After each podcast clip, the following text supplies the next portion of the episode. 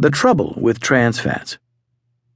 Trans fats are doubly dangerous. They raise your LDL cholesterol while simultaneously dropping your healthy HDL levels. They cause your blood sugar levels to rise and your cell walls to stiffen.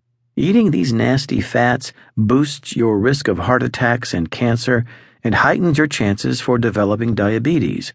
In many ways, eating trans fat is like having liquid plastic or embalming fluid injected into your veins with an IV while you are still alive.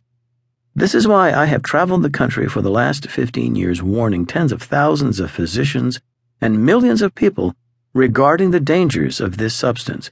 Always read the labels of packaged foods. If it lists partially hydrogenated anything, skip that item altogether. In a restaurant, ask if they use hydrogenated fats, such as hydrogenated soybean oil or a restaurant product called Phase vegetable oil in the foods they serve. If they do, request that they cook your food in olive oil. If they won't honor your concern, it may be time for you to find another restaurant. Fortunately, many restaurants are starting to avoid these nasty fats. That's the bad news about fats. A 2% increase in trans fats, as in typical French fries cooked in Crisco, cookies, pie crust, chips, and crackers, will increase your risk of heart disease by 62%. In contrast, adding 5% more calories from saturated fat or cholesterol instead of carbohydrates will have a smaller adverse effect on the heart. The difference was not clinically significant. Fortunately, adding 5% more healthy fats, polyunsaturated, such as from nuts, is clearly very good for you as they reduce the risk of coronary heart disease by 35%. And a 5% increase in monounsaturated fat, as in olive oil or avocado, will decrease your risk of heart disease by 16%. So we see there are good fats, which are beneficial to your health. This is especially true for foods high in long chain omega 3 fats. They are some of your most effective heart healthy allies.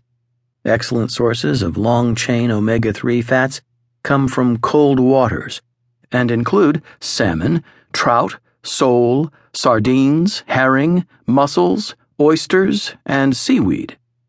These foods decrease clotting within blood vessels and inflammation and abnormal heart rhythms. Healthy plant sources of omega 3 fatty acids, also called medium chain omega 3 fats or alpha linoleic acid, are soybeans and soybean oil, organic expeller pressed canola oil, leafy green vegetables, flax seeds and chia seeds, tofu, and many nuts.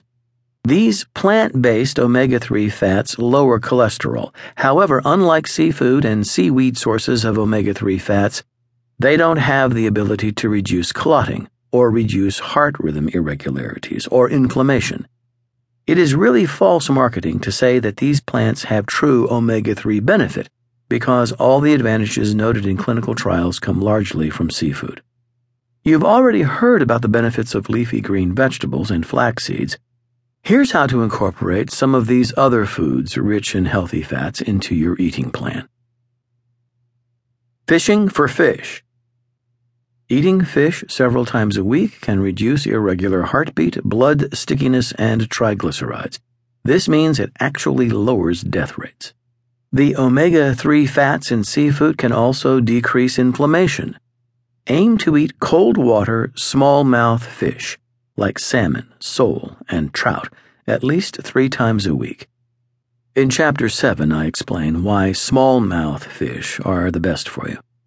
In addition to helping your cardiovascular system, these smallmouth fish are also low in mercury. You can safely enjoy cold water shellfish, shrimp, lobster, clams, mussels, one or two times a week as well.